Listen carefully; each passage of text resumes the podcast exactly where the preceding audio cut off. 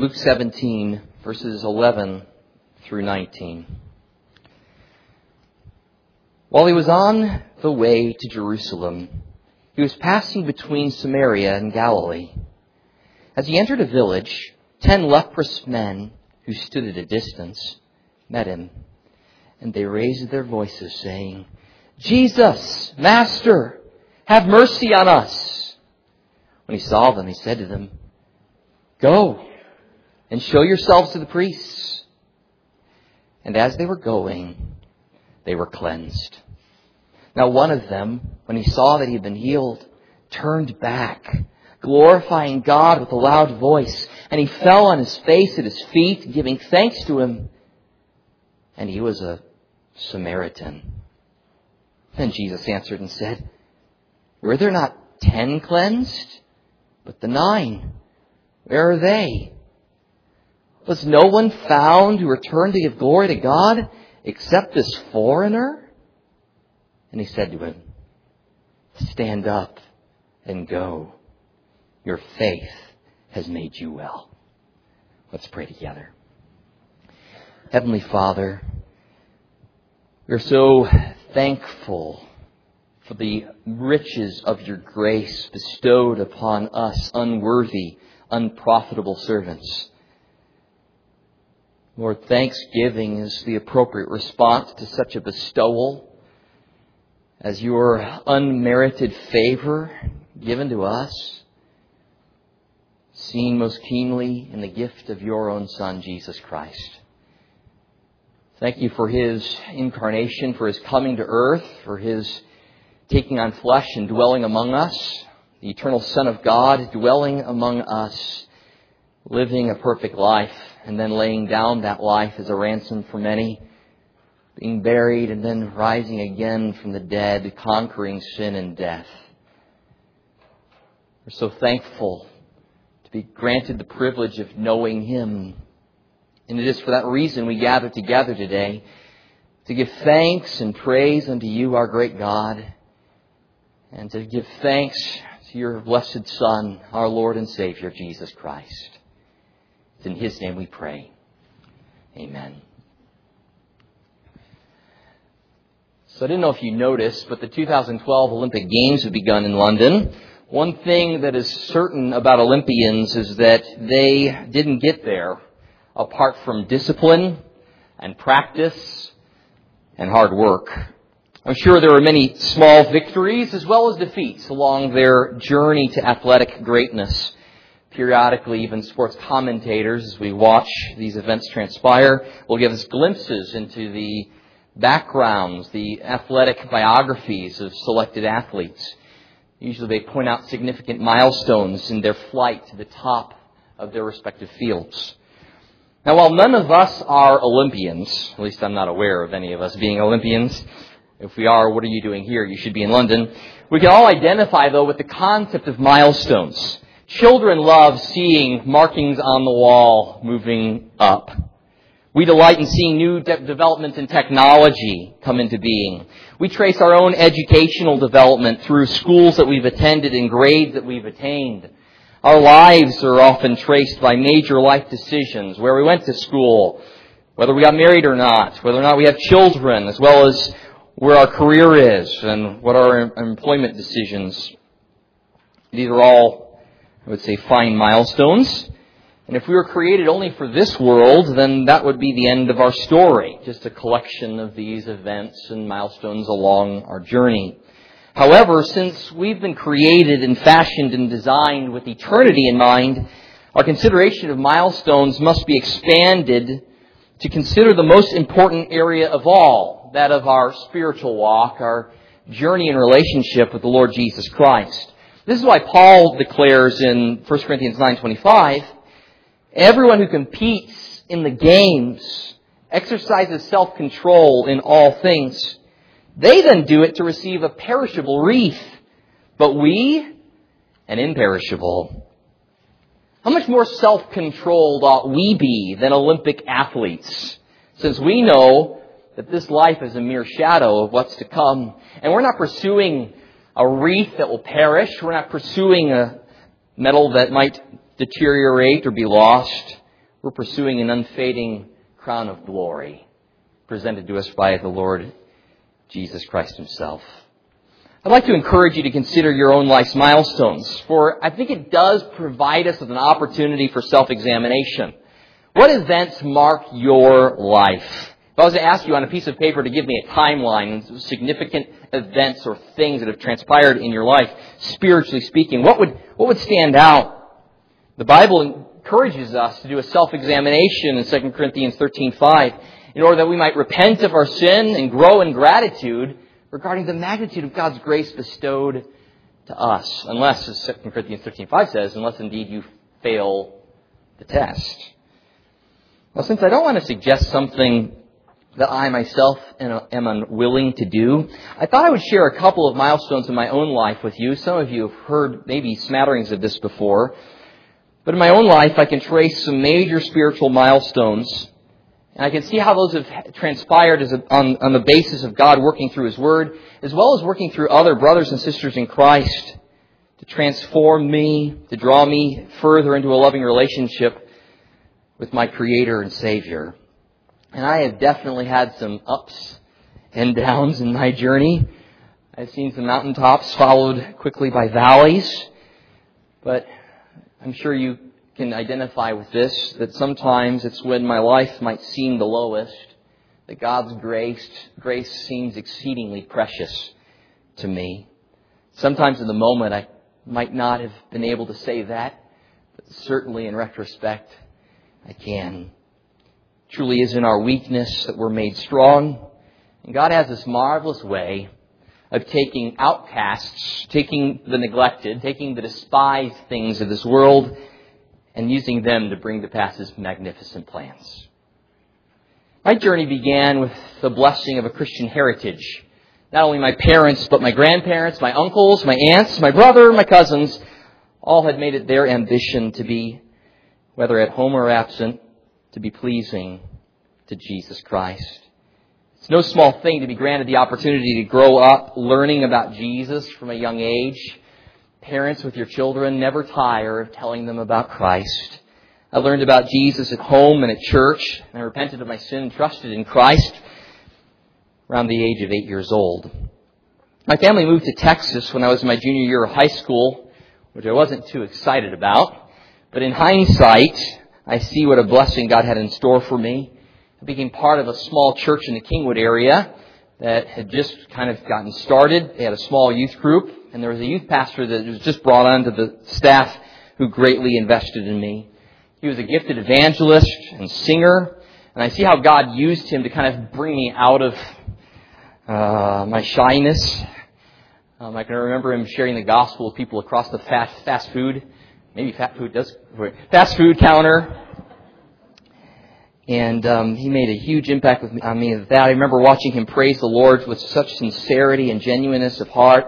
And I was at that stage where you know singing became uncool, and so I had stopped singing. And I remember his example making such an impact on me in that regard as well. Went off to Texas A and M University, which formed the next platform for my spiritual development. The Lord taught me the importance of one-on-one discipleship from a couple of men that invested in me personally while I was a student. One was the college pastor at the church I was attending. The other was a minister with um, the Navigators on campus. I remember still meeting with him in the cafeteria there, and him just quizzing me with scripture memory. And you know, here we are just talking and sharing with one another. He made a massive investment in my life.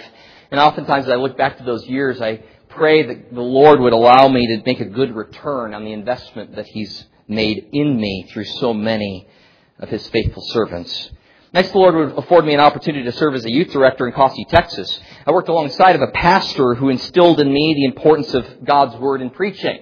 Now, for all of us, hopefully that should be like a no-brainer concept. Of course you preach the Word of God. That's what you're doing, right? That's the whole point is.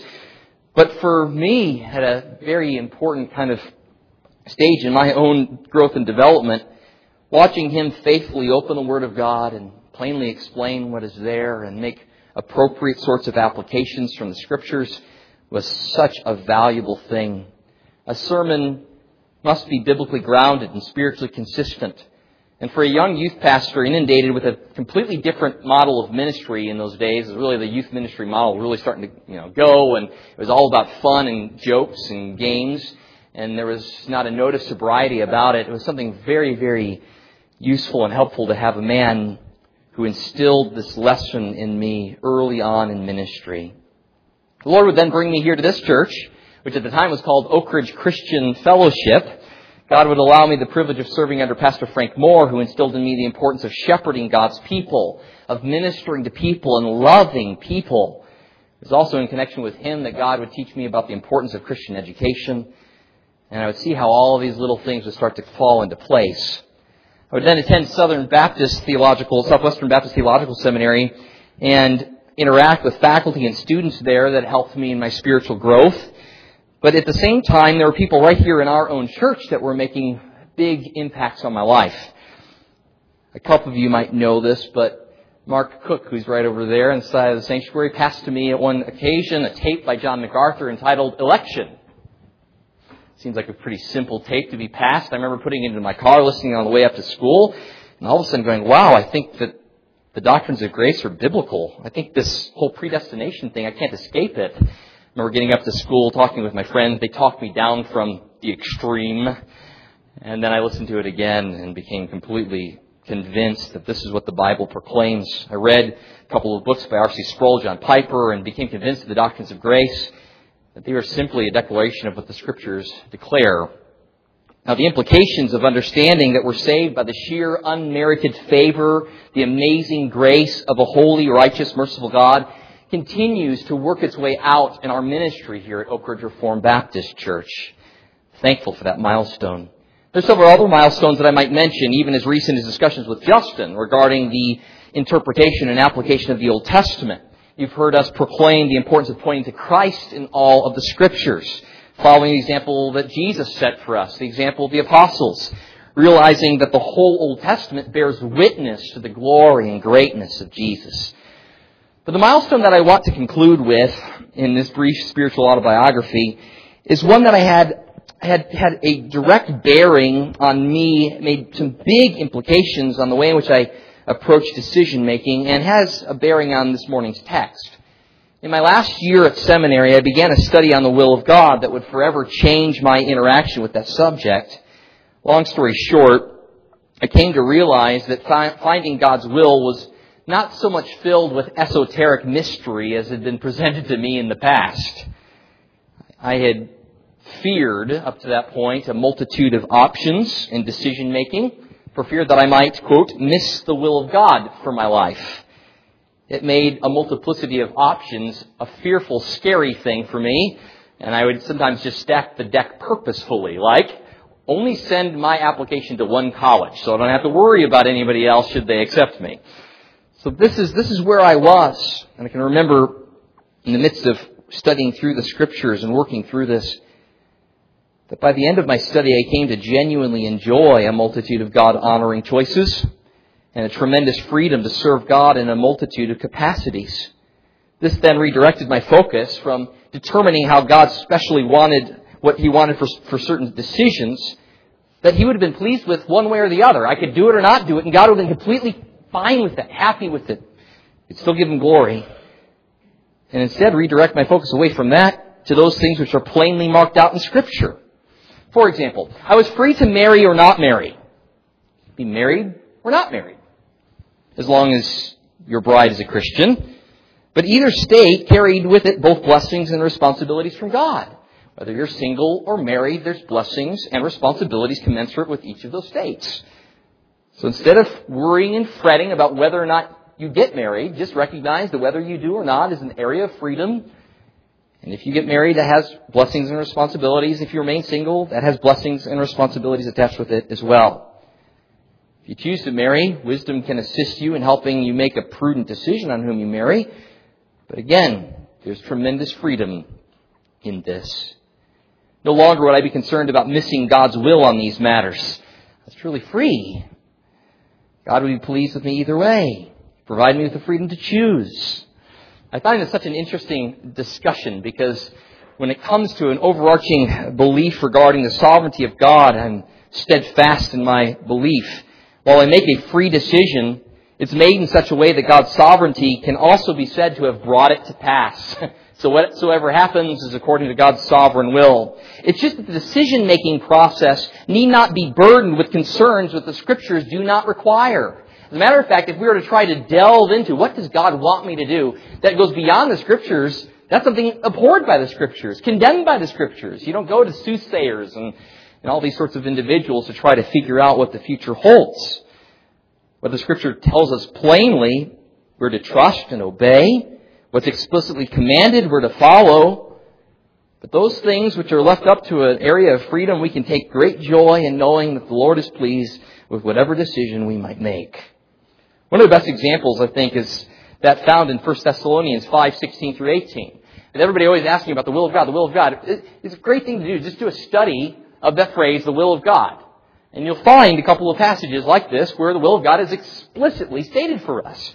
First Thessalonians five, sixteen, eighteen. Rejoice always, pray without ceasing, in everything give thanks, for this is God's will for you in Christ Jesus. What's God's will for you?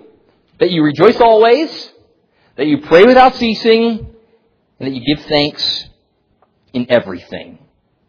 There are a few places in the Bible where emphatic statements like this arise. And rather than worrying about the things which God leaves open to us, we ought rather to sink effort into obeying what He's plainly declared and being thankful and rejoicing always. Kind of interesting in some people's fretfulness and worry about a decision, I think they end up failing to keep this command. To be thankful in everything. To rejoice always. Let's keep these things before our eyes. See, not only does God provide us with this plain exhortation in a letter to the church in Thessalonica, but Jesus gives us a stunning illustration of precisely what this ceaseless prayer, this continual rejoicing, and this perpetual thanksgiving looks like. In Luke seventeen, verses eleven through nineteen, Jesus performs a miracle that is well worth our consideration. For it not only declares Jesus' ability to heal those with physical ailments, but it speaks to a much deeper situation. It speaks to man's deeper spiritual problem, to God's provision in and through Christ, and to the prayerful, joyful, thankful response that accompanies those who receive Christ. In a sermon entitled Receiving Grace and Giving Thanks, let's walk through this text with three scenes in mind. Three scenes. The first one is the sound of desperation. Let's first take in the sound of desperation. Just a note here, a common condition brought out by the text. This healing story introduces us to ten leprous men. We know nothing about them at first, save their common condition. They're all suffering from leprosy alike. We don't know what their home life was like. We don't know what kind of families they came from. We don't even know until later the nationality of the individuals uh, that are being pictured here. We just know they have one thing in common, and that is leprosy. Now, the disease of leprosy in ancient times extended to more than what is strictly considered leprosy in our own day. Leprosy, by ancient standards, would encompass a host of various diseases that demonstrate symptoms on the skin. Leprosy derives its meaning from the Greek word lepi, which means scales, as a fish has scales. So, therefore, it describes sicknesses that affected the skin, discolorations, lesions, and growths. And you can tell us what it is because that's what they were tested for by the priests, should this be your situation. Now, these diseases, when not treated properly, can and did result in worsening conditions. For some, the loss of eyesight. For some, the degeneration of bones, other complications of the cardiovascular system, and even brain damage. These conditions could lead to a long and painful death. Now, some of these diseases were communicable through contact with skin and commonly used items, which helps us understand some of the reason for God's strict regulations concerning what you do with someone who is leprous. Remember, you're to put them out from the people of Israel. They live on the outskirts of town. And not only them, but all the objects in connection with them were to be taken care of, burnt, or removed. Part of the serious actions that were taken was to prevent further outbreaks of disease within the Israelite community. But this is what made leprosy so devastating. Imagine, you know, all of a sudden you're looking at your skin and you see something that doesn't look quite right. And after having gone to the priest for examination, it's determined that you have a form of leprosy. Now, at that moment, if you had any connection with leprosy up until that point, you would have not only been overwhelmed with thoughts of the impending physical ailment that you now have and what's going to happen as a result of it, but now you're faced with the reality that you're going to be cut off from your family and friends. There's no going to be, I'm going to stay at home today and my wife's going to take care of me. There would be none of that. You were excommunicated from town, sent out away from all of your loved ones, never to enjoy their touch again, never to be able to sit with them and embrace them again. Leviticus thirteen, forty-five and forty-six explains, as for the leper who has the infection, his clothes shall be torn, the hair of his head shall be uncovered, he shall cover his mustache and cry, unclean, unclean. He shall remain unclean all the days during which he has the infection, he is unclean. He shall live alone, his dwelling shall be outside the camp. It's one thing to be diagnosed with a life-threatening ailment, and quite another to then have all of your loved ones removed from you. Can you imagine it? Let's say you just got, got news that you have cancer. And with that comes that you're now going to have to be sent away from your family and never to see them again, never to be interacting with them in close quarters again. No longer having their touch and company. The only hope was that the leprous spots would go away, and after a priestly examination and an offering of a sacrifice, you might be restored back to the community. But the likeliness, uh, likelihood of that was slim, as there were no known cures to this ailment. We're informed that Jesus was traveling through, we're told here, through the middle of Samaria and Galilee. Probably what's being pictured here is he's traveling on the border between Galilee and Samaria. And we're told that he was coming into a certain city, a certain city on the border of Galilee and Samaria. Now, we're purposely left here wondering, why such mystery? I mean, why not just tell us the city? You told the city so many other places. Why all this kind of general, vague language about the location that Jesus is at? There's a piece of information that's being held back on purpose here until the appropriate time. This mysterious, unnamed location does not preclude a mixed group of lepers from coming to Jesus. And after we're told that the one now healed leper returns to Jesus, he's then identified as a Samaritan. But note that that information is held back for an appropriate moment. That means that Jewish and Samaritan stigmas, remember, they had nothing to do with one another. Remember, there's several occasions where we even see this with the disciples. Jesus is there at the talking with the woman at the well in Samaria, and they're just like, what on earth? And even the Samaritan the Samaritan woman's like, what are you doing talking with me? How is he asking me for, for a drink of water? So while these stigmas were maintained otherwise, it's interesting to note that in this group of ten lepers, we now have a mix. There's Samaritans and Jews present. Desperation for companionship and unity against a common enemy, in this case disease, has brought together estranged people in the interest of survival. All right? We're not going to be able to be with any of our loved ones, so we're going to develop a new family. We'll find some other lepers, and we'll band together. It's interesting that it's once they were estranged, once they were put outside the camp, that now they find friendship with those that before they hated. It's amazing how trials and difficulties can drive men together at times and make them forget points of difference, which otherwise were exceedingly important.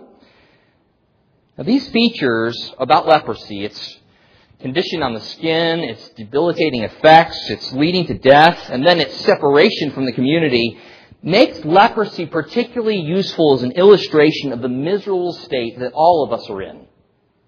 It's an appropriate illustration. Because remember, no matter what our differences are, we all share in common a deadly disease. We might not all have leprosy. Perhaps none of us do. But we all have a terminal illness all the same. It's called sin. All have sinned and fallen short of the glory of God. The wages of sin is death. And it doesn't matter if you're a Samaritan, a Jew, or something else. We all share this in common.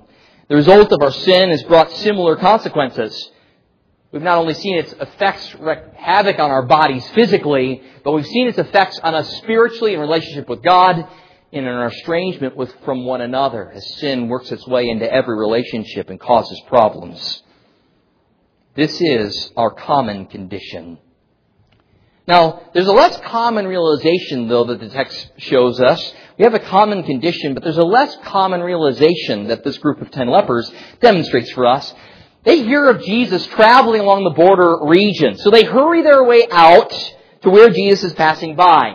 Now, they keep the law in this regard because we're told that they keep their distance, so they can't just rush up to Jesus. Remember, they're to cry out, unclean, unclean. Well, what's interesting here is instead of crying out, unclean, unclean, from a distance, they cry out, Jesus, Master, mercy us. Jesus, Master, mercy us. Now, at the heart of this action are a few realizations that I want to bring to the surface. First of all, they were in desperate need, and they were aware of their need. They had no hesitations about crying out for help.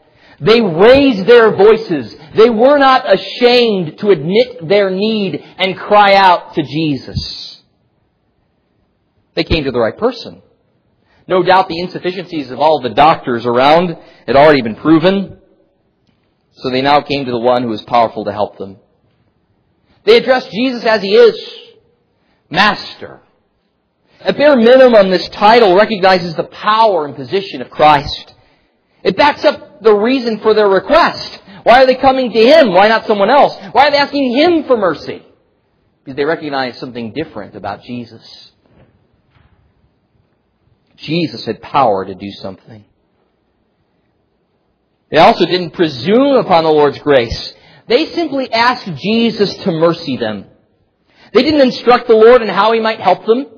They didn't offer any of their suggestions. They didn't give Him a time frame. They just pled for mercy. They would receive any aid He desired to provide them with, in whatever manner He desired to provide it. And when they're told to show themselves to the priests, as Jesus commands, they depart. Without any sign of change physically. Get this. Jesus says, present yourself to the priest. Why? Because before you could be inducted back into the community, the priest had to sign off that you were clean, that you no longer had any leprosy. But when Jesus says this to them, if they look down at their body, what would they see? Leprosy. He says, go and present yourself to the priest. And while they are still looking at their body, still covered with leprosy, they go. They obey. There's some correlations between this story and the story in the Old Testament we had read this morning of Naaman and Elisha. What a glorious story that is, isn't it? Second Kings.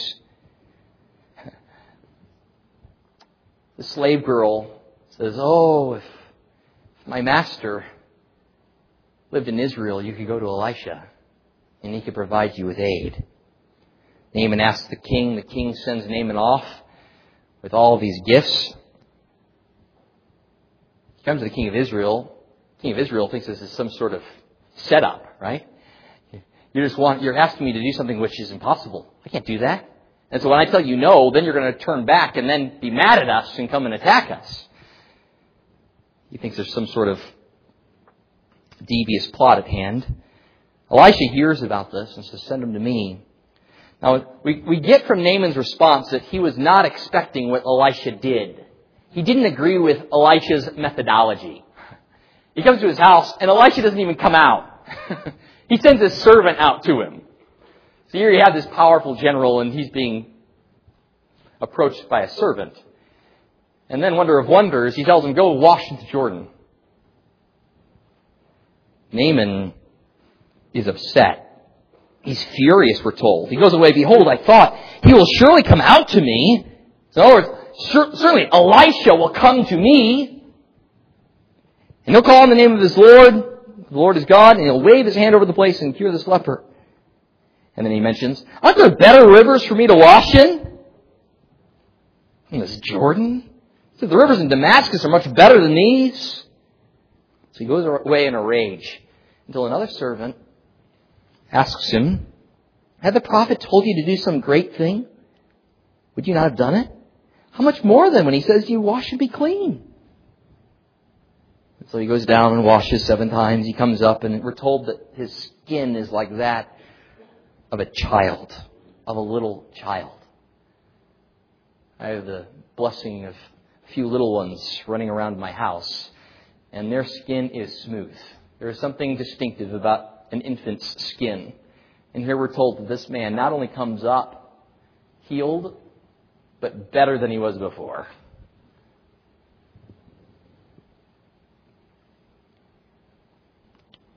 When he returns then to the man of God with all of his company, he stands before him and he says, "Behold, I now know there is no God in all the earth, but this one in Israel." Strange methodology. But note this. Note the contrast. That guy says he's mad about this strange request. Instead, these lepers just go. They just go. Don't miss it. Once again, Jesus here, I think we're getting a glimpse into the fact that Jesus is the realization of all the hopes established in the Old Testament through the prophets. Here he is, the true and better Elisha, who came to not only heal physical ailments, but also to provide healing for their spiritual diseases. So many of these realizations, I think, lay right at the heart of genuine spiritual healing. I mean, think about how these men responded, and think then about how we respond to God in salvation. We come to Christ. In order to do so, you have to admit your need. You have to not be ashamed to cry out to Jesus. You have to realize that Jesus is your only hope, that every other physician cannot help you. No one else can cure you. There's no other name under heaven by which men can be saved.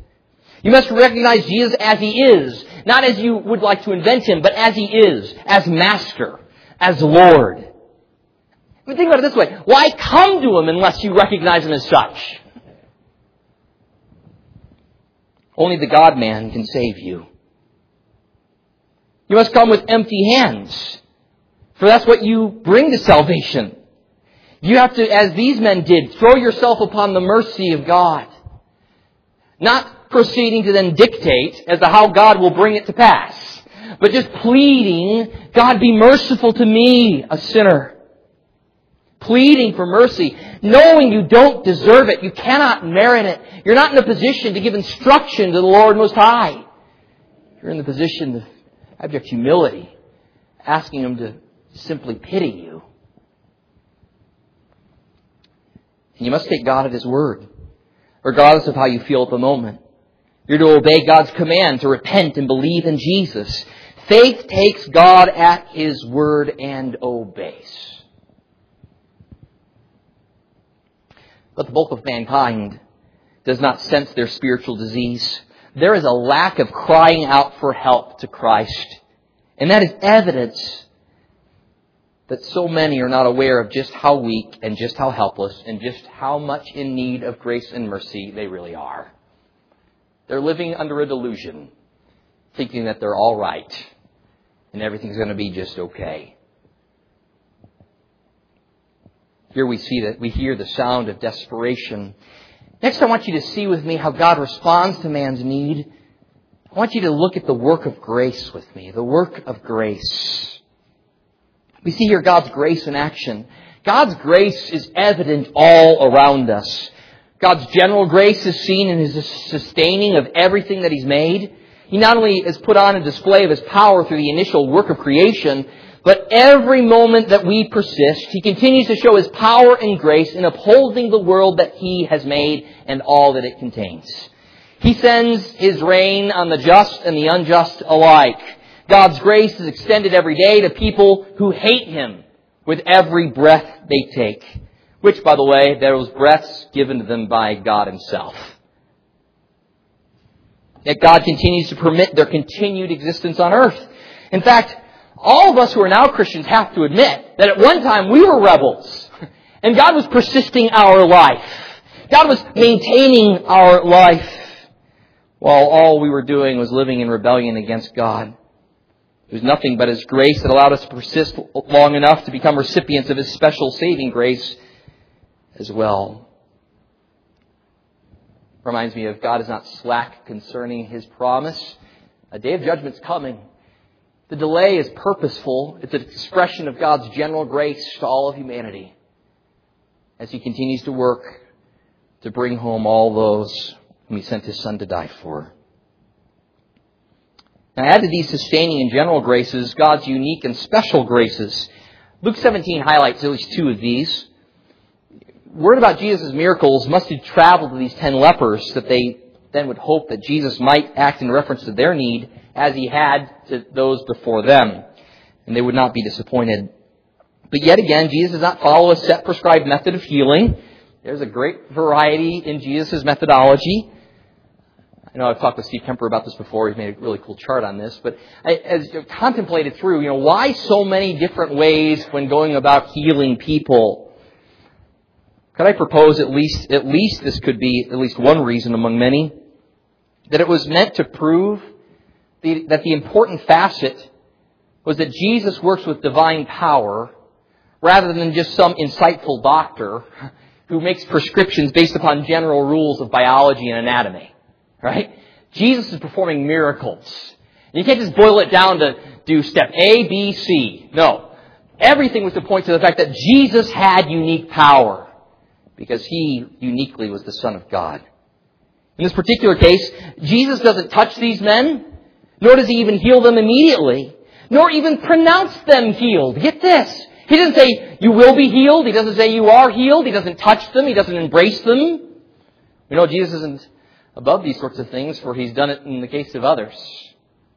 Instead, He commands them to present themselves to the priests. And I think that command was designed to evoke a demonstration of faith in these men. Now, this is in contrast with Luke five.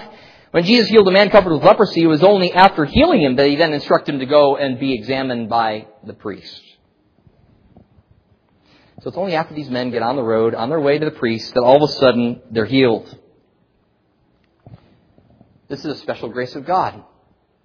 We still see God working, answering prayer, providing miraculous healings and wondrous provisions, which can only be explained through God's gracious intervention. I'm sure if we went around the room, we could talk about these moments where God answered prayer and acted in a way that dumbfounded doctors, that made people scratch their heads and go, how on earth is this possible?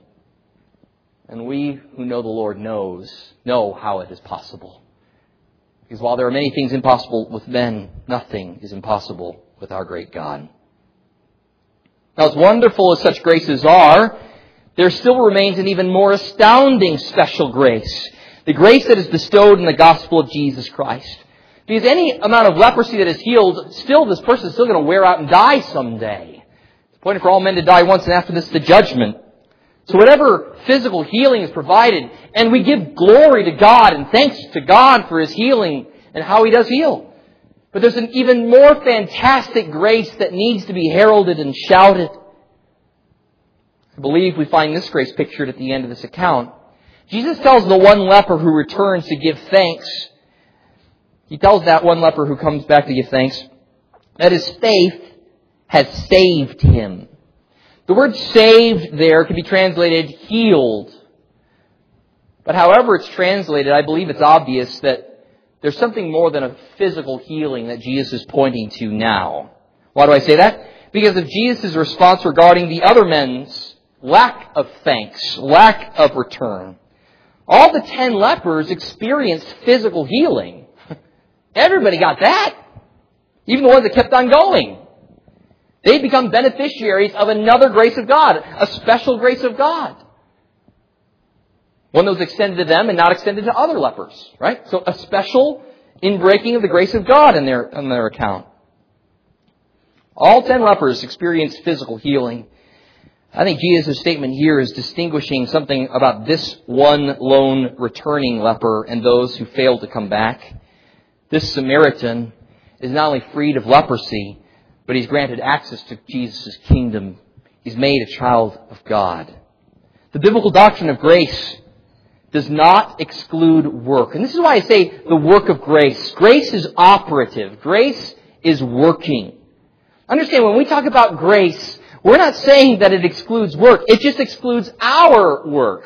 Or better said, it plainly states that our reception of grace is not based on our working. We don't receive grace for something that we have done. If it was, it would no longer be grace. It would be something we merited, something we earned. We don't receive grace because of something we have done. Now, this is an important clarification, because sometimes in our effort to say we're not saved by works, we might fail to recognize that a work was most definitely required. Because while salvation is not by our good works, therefore leaving us no room to boast, it's most certainly, it most certainly requires a perfect work, that of Jesus Christ. A perfect, holy, righteous God must satisfy His justice and pour out His holy wrath against sinners. Otherwise, God would cease to be just. The only means by which God can accept sinners into relationship with Himself is for there to be a spotless, perfect sacrifice upon which God could satisfy His wrath and maintain His justice. And that sacrifice would also need to be able to offer His own righteousness in the stead of those whom He died for. And this is what God has provided for us in His eternal Son, Jesus Christ. In Jesus, God provides one who could take our sin upon Himself and be treated as we deserve, so that He could offer His righteousness to us, so we could be treated as He deserved. Or maybe better, as He deserves. Clarification is so important as well, because while we're not saved by works, we're saved for good works. Ephesians two, eight, nine, and ten. It makes it so plain. For by grace you've been saved through faith, that not of yourselves, as a gift of God, not as a result of works, so that no one can boast. For we are His workmanship, created in Christ Jesus for good works, which God prepared beforehand that we would walk in them. You see, grace works. Grace is operative. Grace comes to us through sacrifice. Grace comes to us through the work of Jesus Christ. And once we've been become beneficiaries of that saving grace, it works in us and works itself out in our living. Grace is active. Grace is working. And note that there's an expectation here. We get a glimpse into the Lord's expectations regarding how we respond to the grace He gives. It's in contrast between this leper who returns and the former companions that do not, that evokes from Jesus three rhetorical questions. Number one, were not ten cleansed? Number two, now where are the nine? And number three, were none found having returned to give glory to God except this foreigner? Jesus is appalled by the lack of thanksgiving of the nine lepers who just continued on to the priests. That was interesting. Weren't they just obeying what Jesus said? They were obeying, right? Jesus said, go present yourself to the priests. But Jesus has a complaint with them, doesn't he? Weren't there ten of you? Where are the other nine? And one of the other nine would have said, well, we're just obeying what you told us to do. But someone who's become a recipient of this sort of grace, how do they respond? This man cannot contain himself. He's running back to Jesus. His heart has been transformed because he recognizes that more important than being accepted back into the community was his acceptance with Christ. He wants to plunge his face at Jesus' feet, to cry out and give glory to God. What a snapshot, I believe, of the Pharisees. You see, the Pharisees would have been just going along, just doing their thing, with no heart change, with no deep gratitude. Nothing precludes this man from still going to the priest, presenting himself. He can still go. He just sees that there's something urgent that he must do now. And what a great picture of how thanksgiving operates. And how dare we ever stop in giving thanks? When there's opportunity to give thanks, give thanks. Don't wait. Romans one declares, the wrath of God is revealed from heaven against all unrighteousness and ungodliness of men who suppress the truth and unrighteousness. We're very familiar with that verse. But then in verse twenty-one, for even though they knew God, they did not honor Him as God or give thanks. They lacked gratitude. Paul warns Timothy, why do we have that Second Timothy three passage right after this glorious Second Kings five? It kind of seems like a downer. In the middle of that description of these evil men to be avoided, did you catch it? Ungrateful. Ungrateful. It's right there in the middle of the list. Listen to it. Lovers of self, lovers of money, boastful, arrogant, revilers, disobedient to parents. Ungrateful. Unholy. Unloving, irreconcilable, malicious gossips, without self-control, brutal, haters of good, treacherous, reckless, conceited, lovers of pleasure rather than lovers of God, holding a form of godliness, although they have denied its power. There are a lot of people going through the motions of religious expression with no heart of thanksgiving to God. And that's concerning. Isn't it interesting that in a midst that includes irreconcilable, malicious gossips without self-control, bruters, brutal, and haters of good, in the midst of all that is ungrateful? How do you think the Lord feels about our lack of gratitude?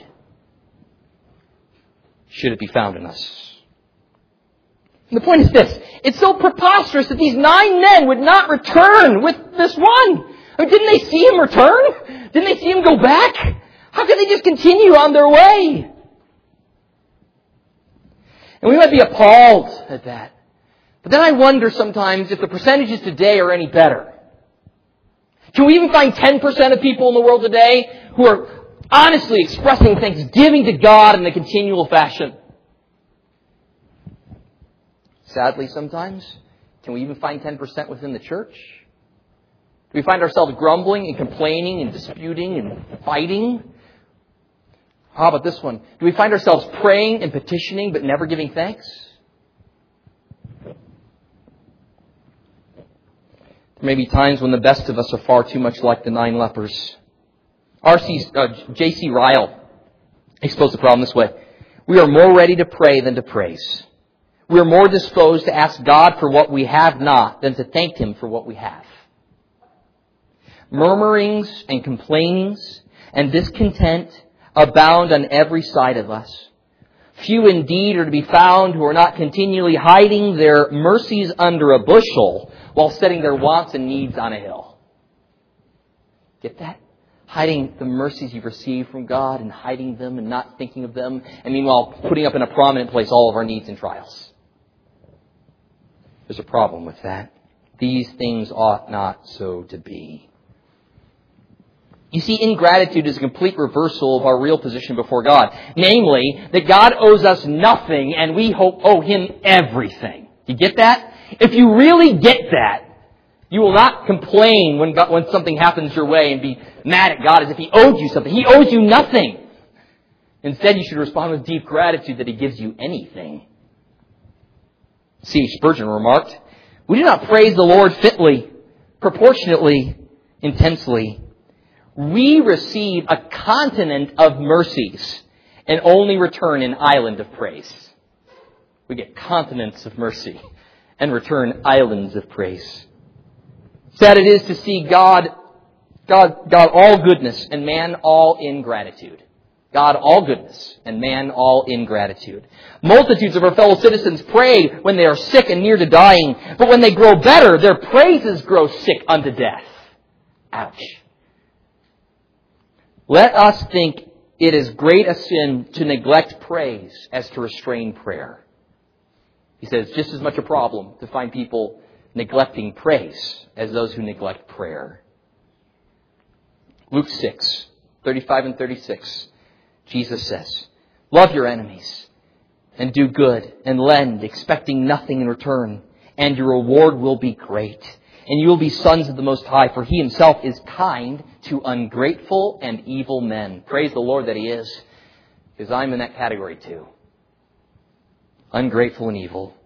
Be merciful just as your Heavenly Father is merciful.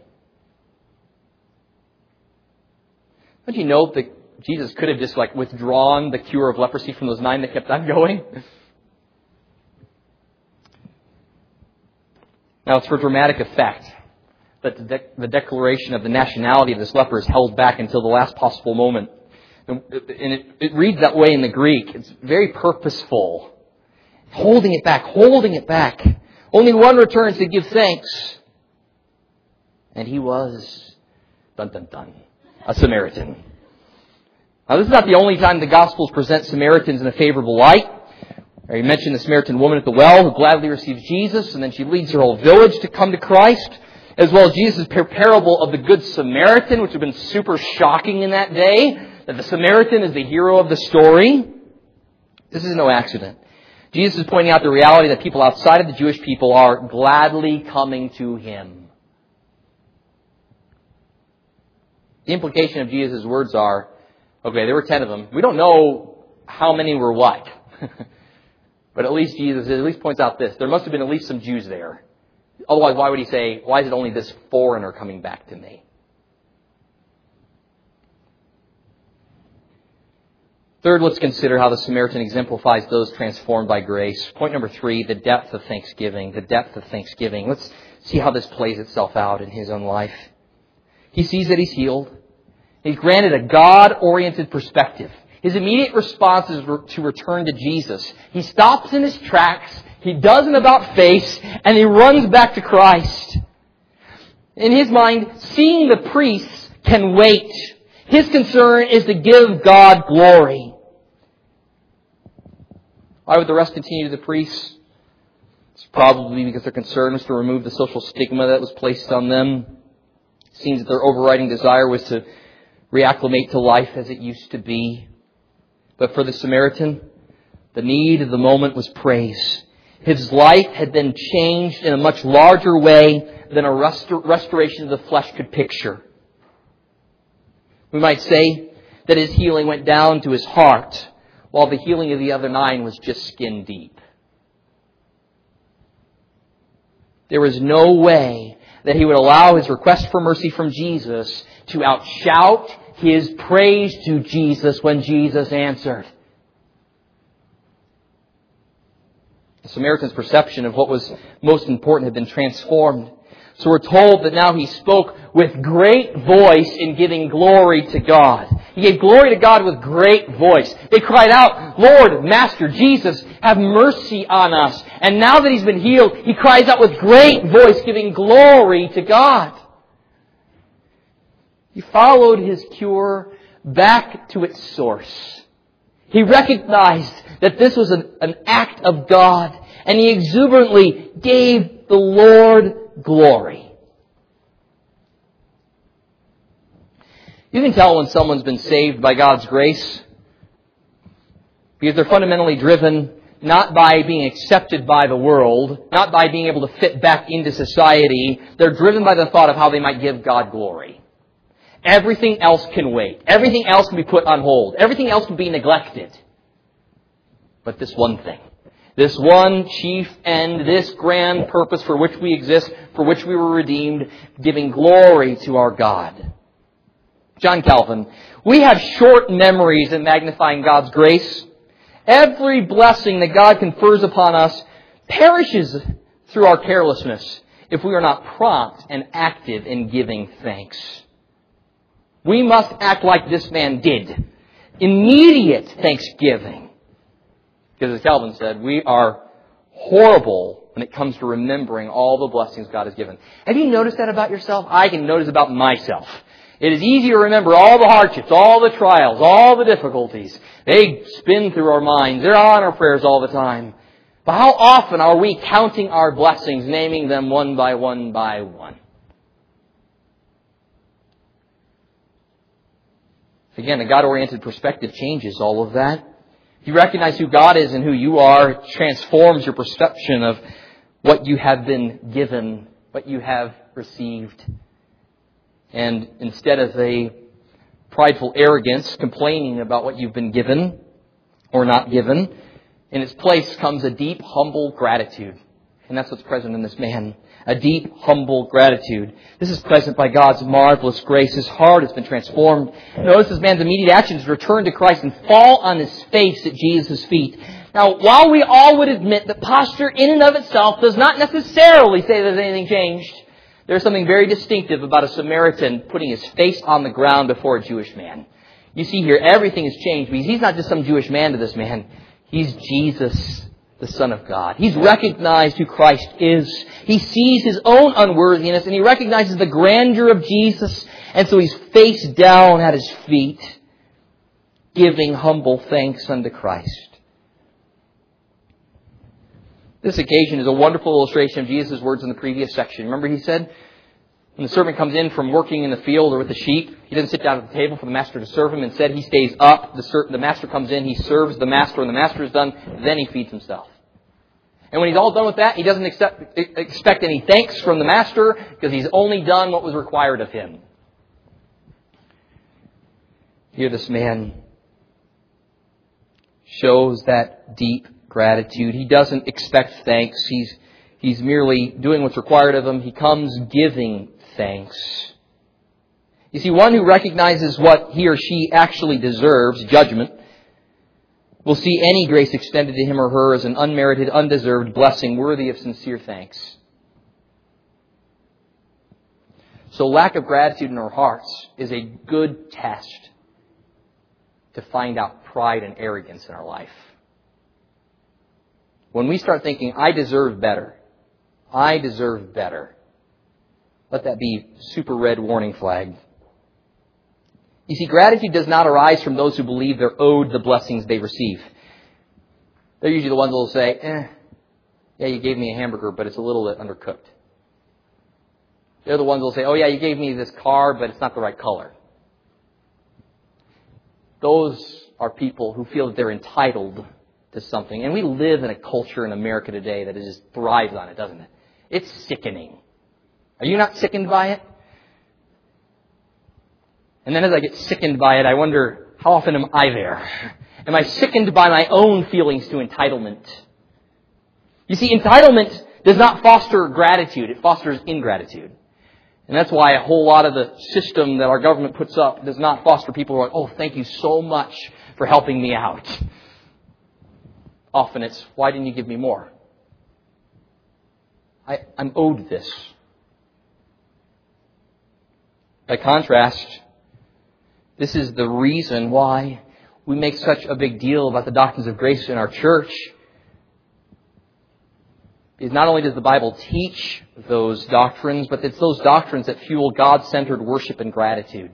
We do not deserve the salvation that has been given to us. There's a deep, humble gratitude. There's a God-centered perspective. And lastly, there's a Christ-centered thankfulness. There's a Christ-centered thankfulness here. Notice it all culminates with the Samaritan retracing his steps. And he traces back this great miracle back to Jesus. He sees that this is God at work. He gives glory to God, but he sees that God is at work in and through his Son, Jesus Christ. So as he gives glory to God with a loud voice, he prostrates himself before Jesus and he gives Jesus thanks. I think what the Samaritan has come to find out is that the important trip right now is not to the priests, but to the great high priest. It's not to travel to the temple, but to travel to the true temple, Jesus. The restorative power of God is found in Jesus' pronouncement that he's clean, not the priest's pronouncement that he is clean. What he wants to hear is not another man tell him he's clean, but hear God say, you're clean. That I welcomed you into my family, that you've been brought into my household. You see, all socio-religious divisions are mediated in Jesus. And most importantly, our estrangement from God the Father is rectified in Jesus. So in giving glory to God, we give thanks to Jesus Christ. For through Him that God's power is mediated to us. He is the one mediator between God and man, the man Christ Jesus. To Him, Jesus paid it all, gets to the heart of the matter. I hear the Savior say, thy strength indeed is small. Child of weakness, watch and pray. Find in me thine all in all. For nothing good have I, whereby thy grace to claim. I'll wash my garments white in the blood of Calvary's Lamb. And now complete in him my robe, his righteousness. Close sheltered neath his side, I am divinely blessed. Lord, now indeed I find thy power and thine alone can change the leper's spots and melt the heart of stone. When from my dying bed my ransomed soul shall rise, Jesus died my soul to save, shall rend the vaulted skies. And when before the throne I stand in him complete, I'll lay my trophies down, all down at Jesus' feet. That memorable refrain, Jesus paid it all. All to him I owe. Sin had left a crimson stain. He washed it white as snow. So let us make our request to God in the midst of thanksgiving, as Philippians four six says. May we rejoice always, pray without ceasing, and give thanks in everything, knowing that Christ has paid it all. All to him we owe. He can not only heal the leper's spots, but cleanse the most sinful, wicked heart. Replace the hardened heart with a heart of flesh. And most importantly, it's not simply that Je- what Jesus can do for us that we most want, but Jesus himself. We get to partake of Christ. We get to be in loving relationship with Jesus Christ throughout all eternity. So let's run to him, look to him, fall on our faces at his feet, and give him thanks. One thought that went through my mind as I watched the opening ceremony of the two thousand twelve Olympics in London was the interesting sight that countries from all over the world could unite in one arena. Some of those countries, even at present, are not on good terms with one another, yet the cause of human accomplishment in sport, for that reason, they come together and they compete with one another. And people get quite emotional about the whole thing. But how much better will it be at the marriage supper of the Lamb, when Jesus takes his bride, the church, and people of every tribe, tongue, and nation are gathered around him to come home to be with him forever. You see, the Olympics are filled with joys and sorrows and disappointments, as some athletes realize their dreams and others don't. But on that great homecoming day, every person purchased by the precious blood of Jesus Christ, every disciple of his, will realize their hope and dream without a shred of disappointment. Christians will experience nothing but pure, unmitigated joy on that day and every day throughout eternity. Giving thanks will be the spontaneous, ongoing expression of everyone receiving such marvelous grace. Let's pray together. Heavenly Father, we delight ourselves in you. Oh God, you are so great and glorious and marvelous. All glory goes unto you, and thanks be unto your Son, Jesus Christ. We know without him, we would still be lost and dead and deserving of judgment. But you, God, didn't act with us according to what we deserve, but in accordance with your grace and mercy, your love. And for that, you are due an eternity of praise. We will never get to the end of it. Lord, we are so grateful. Please remind us of these glorious truths. Stop our lips when we become frustrated and angry. Stop us from gossip that tears down. Stop us from grumbling and complaining. Replace that with deep joy. Lord, please change our hearts. We're sorry for the moments where we have complained and been upset and believed ourselves to be worthy of something different. The truth is, we're worthy of hell, and you, out of your grace and mercy and love, have provided us heaven. And we know our blessed Savior went through hell to bring us to heaven. We're thankful for him. We ask that our lives would bear witness to his sufficiency, to his greatness. Pray this in his name. Amen.